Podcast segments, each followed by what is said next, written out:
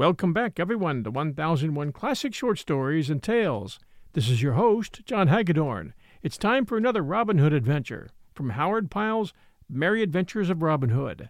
This one called Robin Hood and the Guy of Gisbourne. A long time passed after the great shooting match, and during that time Robin followed one part of the advice of Sir Robert Lee, to wit, that of being less bold in his comings and his goings, for though mayhap he may not have been more honest, as most folks regard honesty, he took care not to travel so far from Sherwood that he could not reach it both easily and quickly. Great changes had fallen in this time, for King Henry had died, and King Richard had come to the crown that fitted him so well through many hard trials, and through adventures as stirring as any that ever befell Robin Hood. But though great changes came, but though great changes came, they did not reach to Sherwood's shades, for there Robin Hood and his men dwelled as merrily as they'd ever done, with hunting and feasting and singing and blithe woodland sports, for it was little the outside striving of the world troubled them. The dawning of a summer's day was fresh and bright, and the birds sang sweetly in a great tumult of sound. So loud was their singing that it awakened Robin Hood where he lay sleeping, so that he stirred and turned and arose.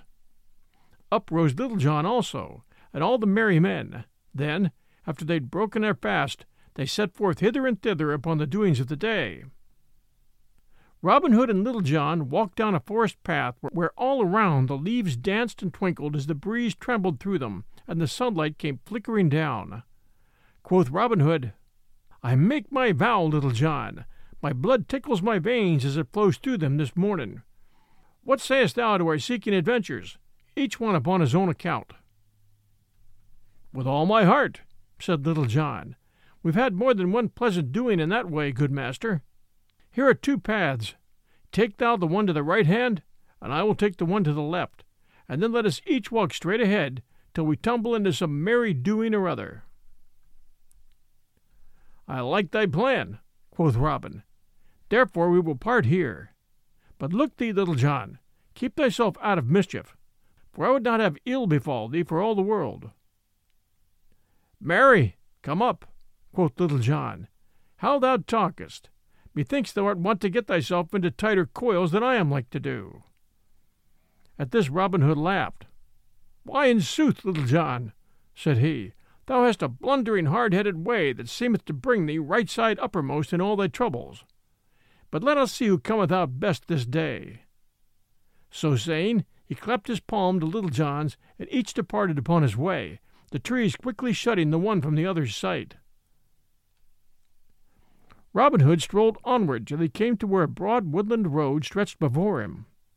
Overhead the branches of the trees laced together in flickering foliage, all golden where it grew thin to the sunlight.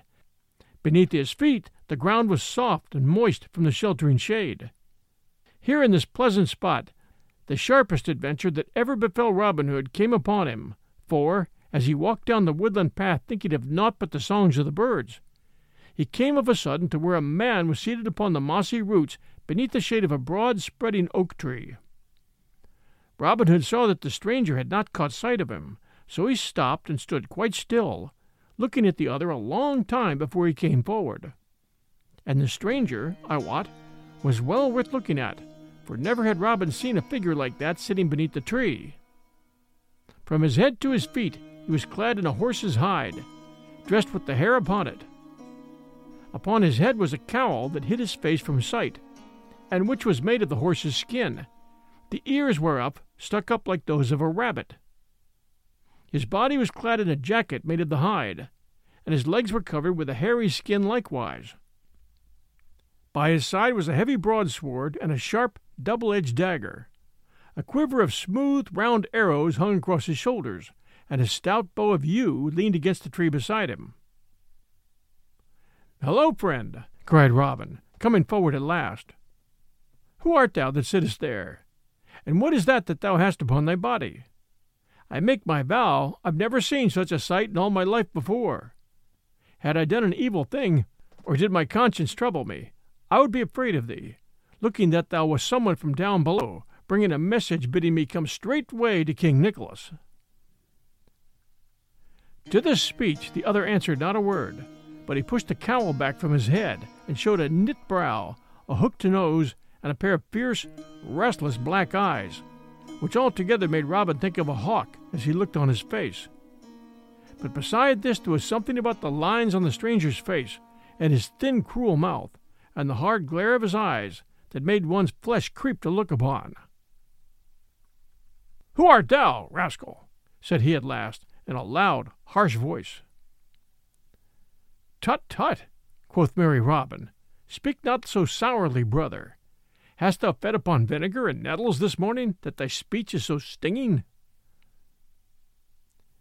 As thou likest not my words, said the other fiercely, thou hadst best be jogging, for I tell thee plainly, my deeds match them.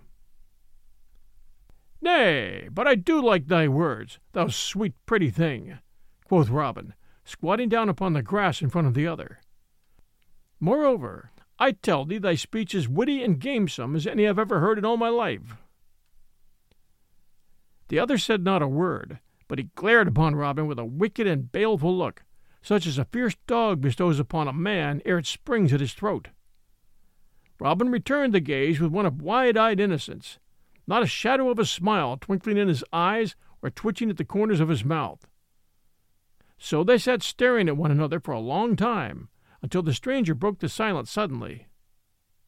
What is thy name, fellow? said he. Now, quoth Robin, I am right glad to hear thee speak, for I began to fear the sight of me had stricken thee dumb. As for my name, it may be this, or it may be that. But methinks it's more meet for thee to tell me thine, seeing that thou art the greater stranger in these parts. Prithee, tell me, sweet chuck, why wearest thou that dainty garb upon thy pretty body? At these words, the other broke into a short, harsh roar of laughter. By the bones of the demon Odin, said he, thou art the boldest spoken man that ever I've seen in all my life. I know not why I do not smile thee down where thou sittest, for only two days ago I skewered a man over back of Nottingham town for saying not half so much to me as thou hast done. I wear this garb, thou fool, to keep my body warm. Likewise, it is near as good as a coat of steel against a common sword thrust. As for my name, I care not who knoweth it. It is Guy of Gisbourne, and thou mayst have heard it before. I come from the woodlands over in Herefordshire, upon the lands of the bishop of that ilk.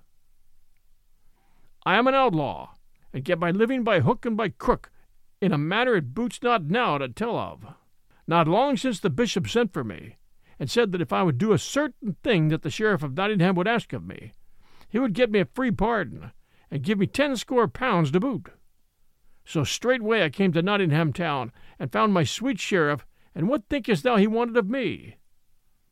Why, forsooth, to come here to Sherwood to hunt up one Robin Hood, also an outlaw, and to take him alive or dead.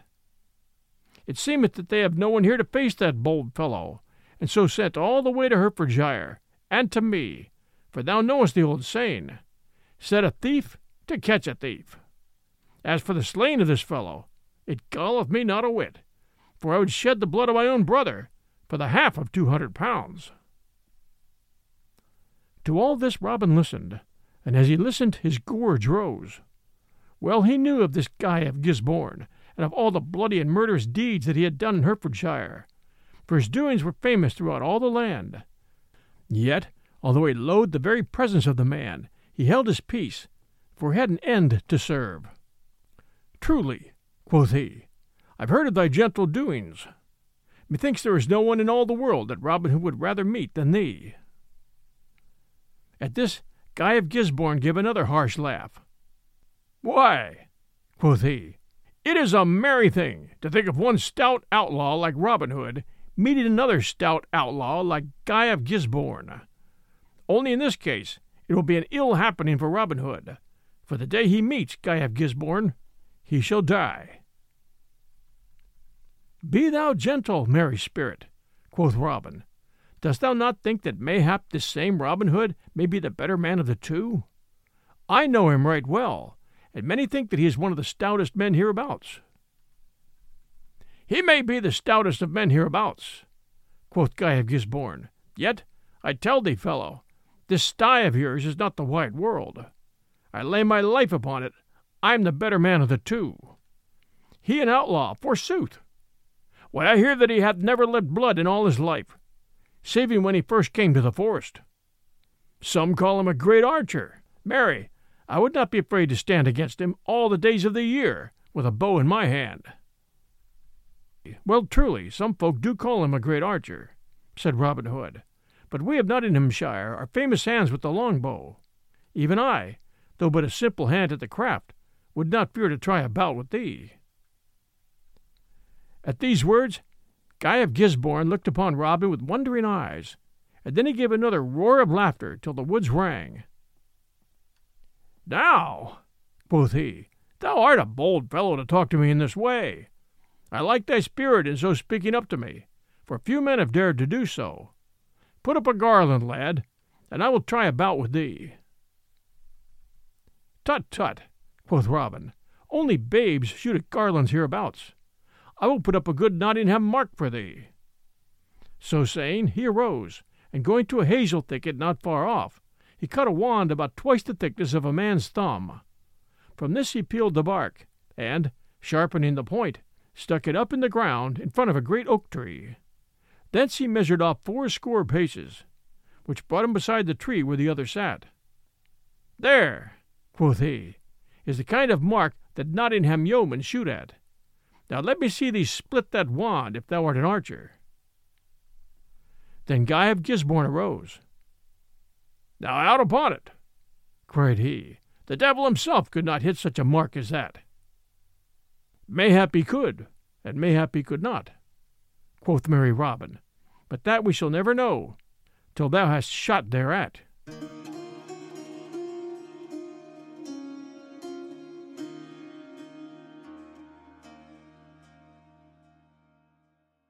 We'll return with Robin Hood and the Guy of Gisbourne by Howard Pyle right after these sponsor messages. And now back to our story. At these words, Guy of Gisbourne looked upon Robin with knit brows, but, as the yeoman still looked innocent of any ill meaning, he bottled his words and strung his bow in silence. Twice he shot, but neither time did he hit the wand, missing it the first time by a span and the second time by a good palm's breadth. Robin laughed and laughed. Ha! I see now, quoth he, that the devil himself could not hit that mark. Good fellow, if thou art no better with the broadsword than thou art with the bow and arrow, thou wilt never overcome Robin Hood. At these words, Guy of Gisbourne glared savagely upon Robin. Quoth he, Thou hast a merry tongue, thou villain, but take care that thou makest not free with it, or I may cut it out from thy throat for thee. Robin Hood strung his bow and took his place with never a word, albeit his heartstrings quivered with anger and loathing. Twice he shot, the first time hitting within an inch of the wand, the second time splitting it fairly in the middle. Then, without giving the other a chance for speech, he flung his bow upon the ground. There, thou bloody villain! cried he fiercely. Let that show thee how little thou knowest of manly sports. And now look thy last upon the daylight, for the good earth hath been befouled long enough by thee, thou vile beast. This day, Our Lady willing, thou diest. I am Robin Hood. So saying, he flashed forth his bright sword in the sunlight. For a time, Guy of Gisbourne stared upon Robin as though bereft of wits, but his wonder quickly passed to a wild rage. Art thou indeed Robin Hood? cried he. Now I'm glad to meet thee, thou poor wretch. Shive thyself, for thou wilt have no time for shiving when I'm done with thee. So saying, he also drew his sword. And now came the fiercest fight that ever Sherwood saw, for each man knew that either he or the other must die, and that no mercy was to be had in this battle. Up and down they fought, till all the sweet green grass was crushed and ground beneath the trampling of their heels. More than once the point of Robin Hood's sword hit the softness of flesh, and presently the ground began to be sprinkled with bright red drops, albeit not one of them came from Robin's veins. At last Guy of Gisbourne made a fierce and deadly thrust at Robin Hood, from which he leaped back lightly, but in so leaping he caught his heel in a root and fell heavily upon his back. Now Holy Mary aid me, muttered he, as the other leaped at him, with a grin of rage upon his face. Fiercely, Guy of Gisbourne stabbed at the other with his great sword, but Robin caught the blade in his naked hand, and though it cut his palm, he turned the point away so that it plunged deep into the ground close beside him. Then, ere a blow could be struck again, he leaped to his feet, with his good sword in his hand. And now despair fell upon Guy of Gisbourne's heart in a black cloud, and he looked around him wildly, like a wounded hawk. Seeing that his strength was going from him, Robin leaped forward, and quick as a flash, struck a backhanded blow beneath the sword arm. Down fell the sword from Guy of Gisbourne's grasp, and back he staggered at the stroke. And ere he could regain himself, Robin's sword passed through and through his body. Round he spun upon his heel, and, flinging his hands aloft with a shrill, wild cry, fell prone upon his face upon the green sod. Then Robin Hood wiped his sword and thrust it back into the scabbard, and coming to where Guy of Gisbourne lay, he stood over him with folded arms, talking to himself the while. This is the first man I've slain since I shot the king's forester in the hot days of my youth. I ofttimes think bitterly, even yet, of the first life I took. But of this life I am glad, as though I had slain a wild boar that laid waste a fair country. Since the sheriff of Nottingham has sent such a one as this against me, I will put on the fellow's garb and go forth to see whether I may not find his worship, and perchance pay him back some of the debt I owe him upon this score. So saying, Robin Hood stripped the hairy garments from off the dead man and put them on himself, all bloody as they were. Then, strapping the other's sword and dagger round his body, and carrying his own in his hand, together with the two bows of yew, he drew the cowl of horse's hide over his face so that none could tell who he was, and set forth from the forest, turning his steps toward the eastward and Nottingham town. As he strode along the country roads, men Women and children hid away from him, for the terror of Guy of Gisbourne's name and of his doings had spread far and near. And now let us see what befell Little John while these things were happening. Little John walked on his way through the forest paths until he had come to the outskirts of the woodlands, where, here and there, fields of barley, corn, or green meadowlands lay smiling in the sun. So he came to the high road, and to where a little thatched cottage stood back of a cluster of twisted crab trees, with flowers in front of it. Here he stopped of a sudden, for he thought that he heard the sound of someone in sorrow. He listened, and found that it came from the cottage, so, turning his footsteps thither, he pushed open the wicket and entered the place. There he saw a gray haired dame sitting beside a cold hearthstone, rocking herself to and fro and weeping bitterly. Now Little John had a tender heart for the sorrows of other folk, so, coming to the old woman and patting her kindly upon the shoulder, he spoke comforting words to her, bidding her cheer up and telling him her troubles, for that mayhap he might do something to ease them. At all this the good dame shook her head, but all the same his kind words did soothe her somewhat. So after a while she told him all that bore upon her mind that that morning she had three as fair, tall sons beside her as one could find in all Nottinghamshire, but that they were now taken from her, and were like to be hanged straightway. That, want having come upon them, her eldest boy had gone out, the night before, into the forest, and had slain a hind in the moonlight. That the king's rangers had followed the blood upon the grass until they had come to her cottage, and had there found the deer's meat in the cupboard. That, as neither of the younger sons would betray their brother, the foresters had taken all three away, in spite of the oldest saying that he alone had slain the deer. That, as they went, she had heard the rangers talking among themselves, saying that the sheriff had sworn that he would put a check upon the great slaughter of deer that had been going on of late by hanging the very first rogue caught thereat upon the nearest tree, and that they should take the three youths to the King's Head Inn, near Nottingham town, where the sheriff was abiding that day, there to await the return of a certain fellow that he had sent into Sherwood to seek for Robin Hood. To all this Little John listened, shaking his head sadly now and then. Alas, quoth he, when the good dame had finished her speech, this is indeed an ill case. But who is this that goeth into Sherwood after Robin Hood? And why doth he go to seek him? But no matter for that now, only that I would that Robin Hood were here to advise us. Nevertheless, no time may be lost in sending for him at this hour, if he would save the lives of thy three sons. Tell me, hast thou any clothes hereabouts that I may put on in place of these of Lincoln Green?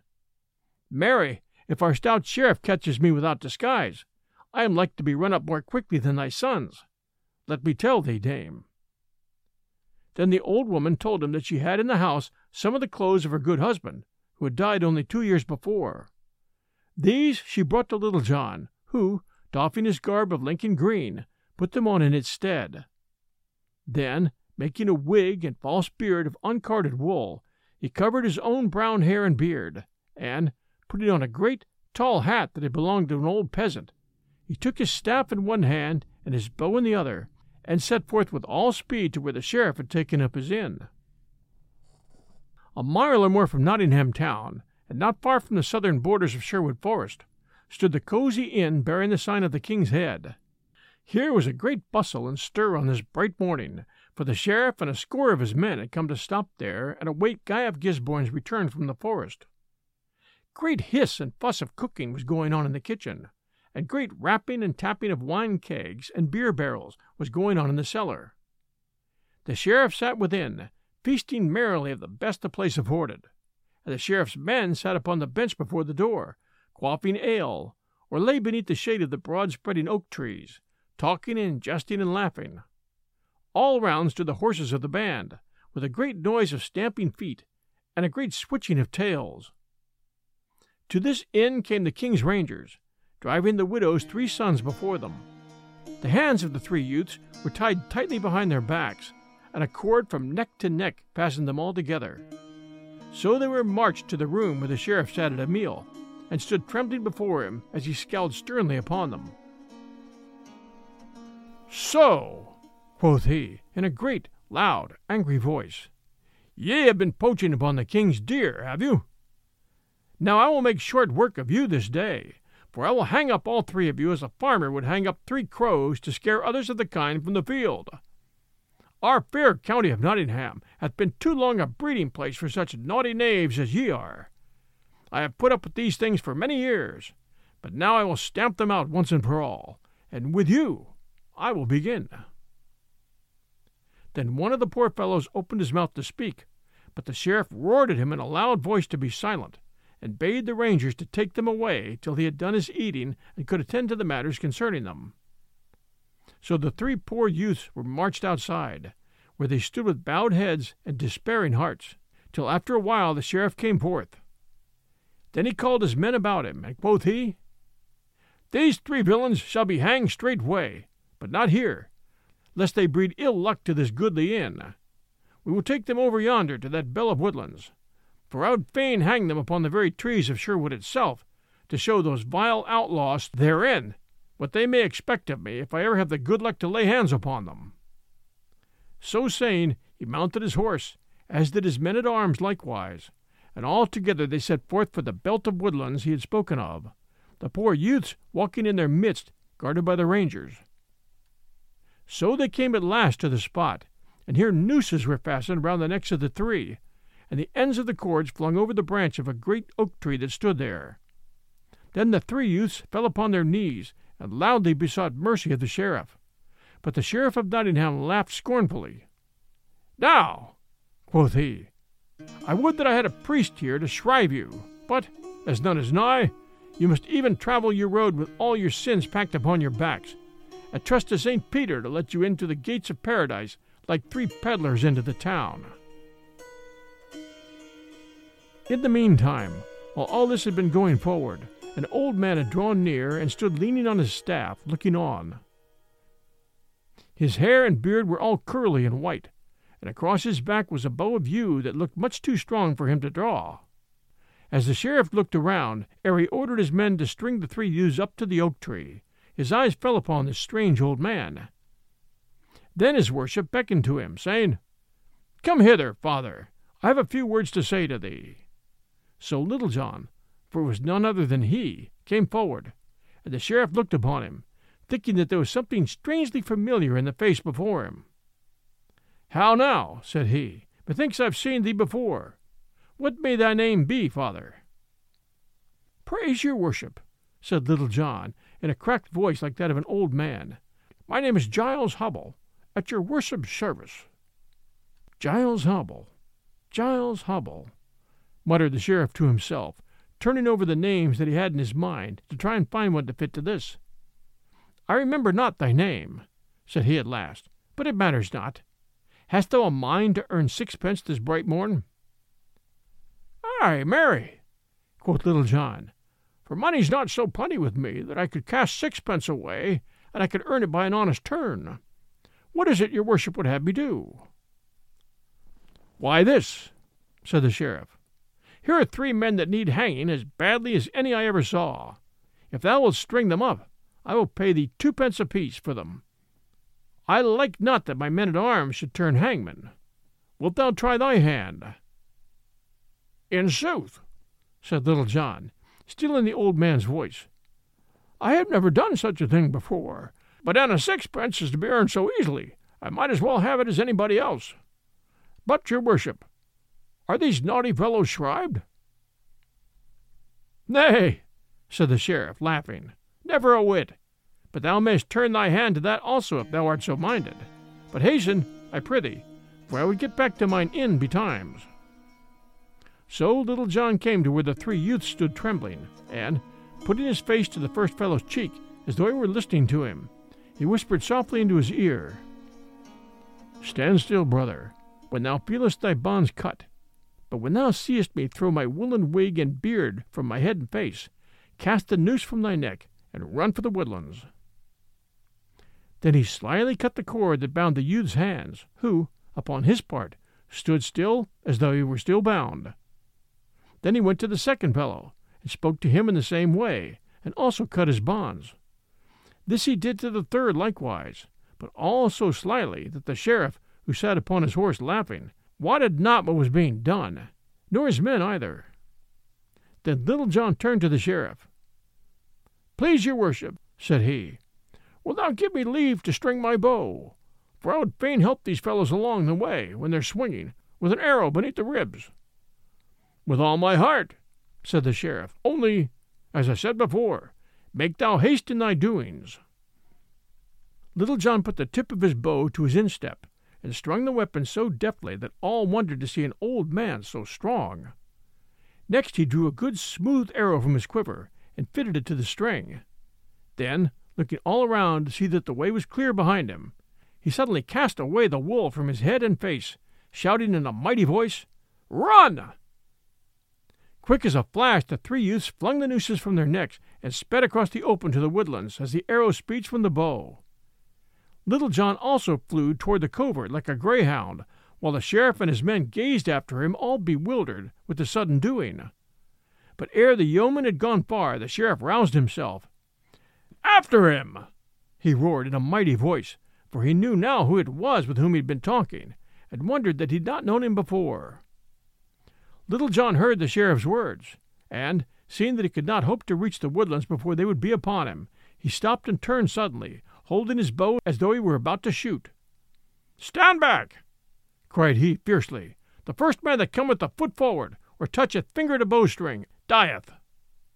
At these words, the sheriff's men stood still as stocks, for they knew right well that Little John would be as good as his word, and that to disobey him meant death. In vain the sheriff roared at them, calling them cowards and urging them forward in a body. They would not budge an inch but stood and watched Little John as he moved slowly away toward the forest, keeping his gaze fixed upon them. But when the sheriff saw his enemy thus slipping betwixt his fingers, he grew mad with his rage, so that his head swam, and he knew not what he did. Then of a sudden he turned his horse's head, and plunging his spurs into its sides, he gave a great shout, and rising in his stirrups, came down upon Little John like the wind. Then Little John raised his deadly bow and drew the gray goose feather to his cheek. But alas for him! for, ere he could loose the shaft, the good bow that had served him so long split in his hands, and the arrow fell harmless at his feet. Seeing what had happened, the sheriff's men raised a shout, and following their master, came rushing down upon Little John. But the sheriff was ahead of the others, and so caught up with the yeoman before he reached the shelter of the woodlands. Then, leaning forward, he struck a mighty blow. Little John ducked it, and the sheriff's sword turned in his hand, but the flat of the blade struck the other upon the head and smote him down, stunned and senseless. Now I'm right glad, said the sheriff, when the men came and found that Little John was not dead, that I've not slain this man in my haste. I would rather lose five hundred pounds than have him die thus instead of hanging, as such a vile thief should do. Go, get some water from yonder fountain, William, and pour it over his head. The man did as he was bidden, and presently Little John opened his eyes and looked around him, all dazed and bewildered with the stun of the blow. Then they tied his hands behind him, and lifting him up, set him upon the back of one of the horses, with his face to its tail and his feet strapped beneath its belly. So they took him back to the King's Head Inn, laughing and rejoicing as they went along. But in the meantime, the widow's three sons had gotten safely away, and were hidden in the woodlands. Once more the Sheriff of Nottingham sat within the King's Head Inn. His heart rejoiced within him, for he had at last done that which he sought to do for years taken Little John prisoner. Quoth he to himself, This time tomorrow the rogue shall hang upon the gallows tree in front of the great gate of Nottingham town, and thus shall I make my long score with him even. So saying, he took a deep draught of canary. But it seemed as if the sheriff had swallowed a thought with his wine, for he shook his head and put the cup down hastily. Now, he muttered to himself, I would not for a thousand pounds had this fellow slip through my fingers. Yet, should his master escape that foul Guy of Gisbourne, there's no knowing what he may do, for he's the cunningest knave in all the world. This same Robin Hood. Belike I had better not wait until tomorrow to hang this fellow. So saying, he pushed his chair back hastily and going forth from the inn called his men together. Quoth he, I will wait no longer for the hanging of this rogue, but it shall be done forthwith, and that from the very tree whence he saved those three young villains by stepping betwixt them and the law. So get ye ready straightway.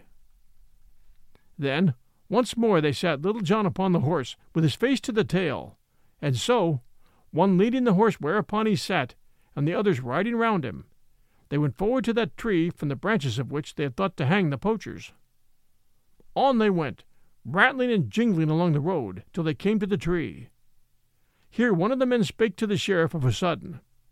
Your worship, cried he, is not yon fellow coming along toward us that same Guy of Gisbourne whom thou didst send into the forest to seek Robin Hood? At these words the sheriff shaded his eyes and looked eagerly. Why, certainly, quoth he. Yon fellow is the same. Now heaven send that he has slain the master thief, as we will presently slay the man. When Little John heard this speech, he looked up, and straightway his heart crumbled away within him, for not only were the man's garments all covered with blood, but he wore Robin Hood's bugle horn and carried his bow and broadsword. How now? cried the sheriff, when Robin Hood, in Guy of Gisbourne's clothes, had come nigh to them. What luck hath befallen thee in the forest? Why, man, thy clothes are all over blood. And thou likest not my clothes, said Robin in a harsh voice like that of Guy of Gisbourne. Thou mayest shut thine eyes. Marry, the blood upon me is that of the vilest outlaw that ever trod the woodlands, and one whom I've slain this day, albeit not without wound to myself. Then out spake Little John, for the first time since he'd fallen into the sheriff's hands. Oh, thou vile, bloody wretch! I know thee, Guy of Gisbourne. For who is there that hath not heard of thee, and cursed thee for thy vile deeds of blood and rapine? Is it by such a hand, is it by such a hand as thine, that the gentlest heart that ever beat is stilled in death? Truly, thou art a fit tool for this coward sheriff of Nottingham. Now I die joyfully, nor do I care how I die, for life is not to me, so spake Little John, the salt tears rolling down his brown cheeks. But the Sheriff of Nottingham clapped his hands for joy. Now, Guy of Gisbourne, cried he, if what thou tellest me is true, it will be the best day's doings for thee ever thou hast done in all thy life. What I have told thee is sooth, and I lie not. said Robin, still in Guy of Gisbourne's voice. Look, is not this Robin Hood's sword? And is not this his good bow of yew? And is not this his bugle horn? Thinkest thou he would have given them to Guy of Gisbourne of his own free will? Then the sheriff laughed aloud for joy. This is a good day, cried he. The great outlaw dead, and his right hand man in my hands. Ask what thou wilt of me, Guy of Gisbourne, and it is thine. Then this I ask of thee, said Robin. As I've slain the master, I would now kill the man. Give this fellow's life into my hands, Sir Sheriff. Now thou art a fool, cried the sheriff. Thou mightest have had money enough for a knight's ransom, if thou'd asked for it. I like ill to let this fellow pass from my hands, but as I've promised, thou shalt have him. I thank thee right heartily for thy gift, cried Robin. Take the rogue down from the horsemen, and lean him against yonder tree, while I show you how we stick a porker whence I come. At these words, some of the sheriff's men shook their heads, for though they cared not a whit whether Little John were hanged or not, they hated to see him butchered in cold blood. But the sheriff called to them in a loud voice, ordering them to take the yeoman down from the horse and lean him against a tree, as the other bade. While they were doing this, Robin Hood strung both his bow and that of Guy of Gisbourne, albeit none of them took notice of his doing so. Then, when Little John stood against a tree, he drew Guy of Gisbourne's sharp, double-edged dagger. Fall back! cried he. Would ye crowd so on my pleasure? Ye unmannerly knaves! Back, I say! Farther yet! So they crowded back, as he ordered, many of them turning their faces away, that they might not see what was about to happen. Come! cried Little John. Here is my breast! It is meet that the same hand that slew my dear master should butcher me. I know thee, Guy of Gisbourne. Peace, Little John, said Robin in a low voice. Twice thou hast said thou knowest me, and yet thou knowest me not at all. Couldst thou not tell me beneath this wild beast's hide? Yonder, just in front of thee, lie my bow and arrows, likewise my broadsword. Take them when I cut thy bonds. Now, get them quickly. So saying, he cut the bonds, and Little John, quick as a wink, leaped forward and caught up the bow and arrows and the broadsword. At the same time, Robin Hood threw back the cowl of horse's hide from his face and bent Guy of Gisbourne's bow with a keen, barbed arrow fitted to the string.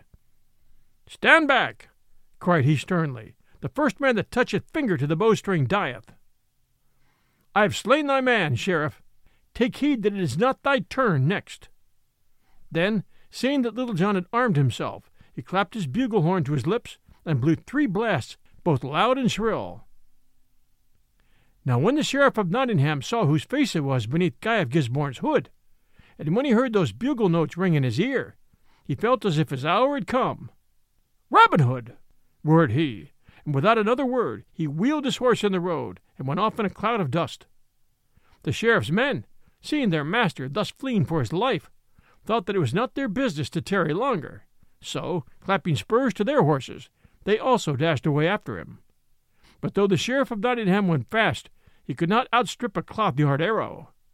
Little John twanged his bowstring with a shout, and when the sheriff dashed into the gates of Nottingham town at full speed, a gray goose shaft stuck out behind him like a molting sparrow with one feather in its tail.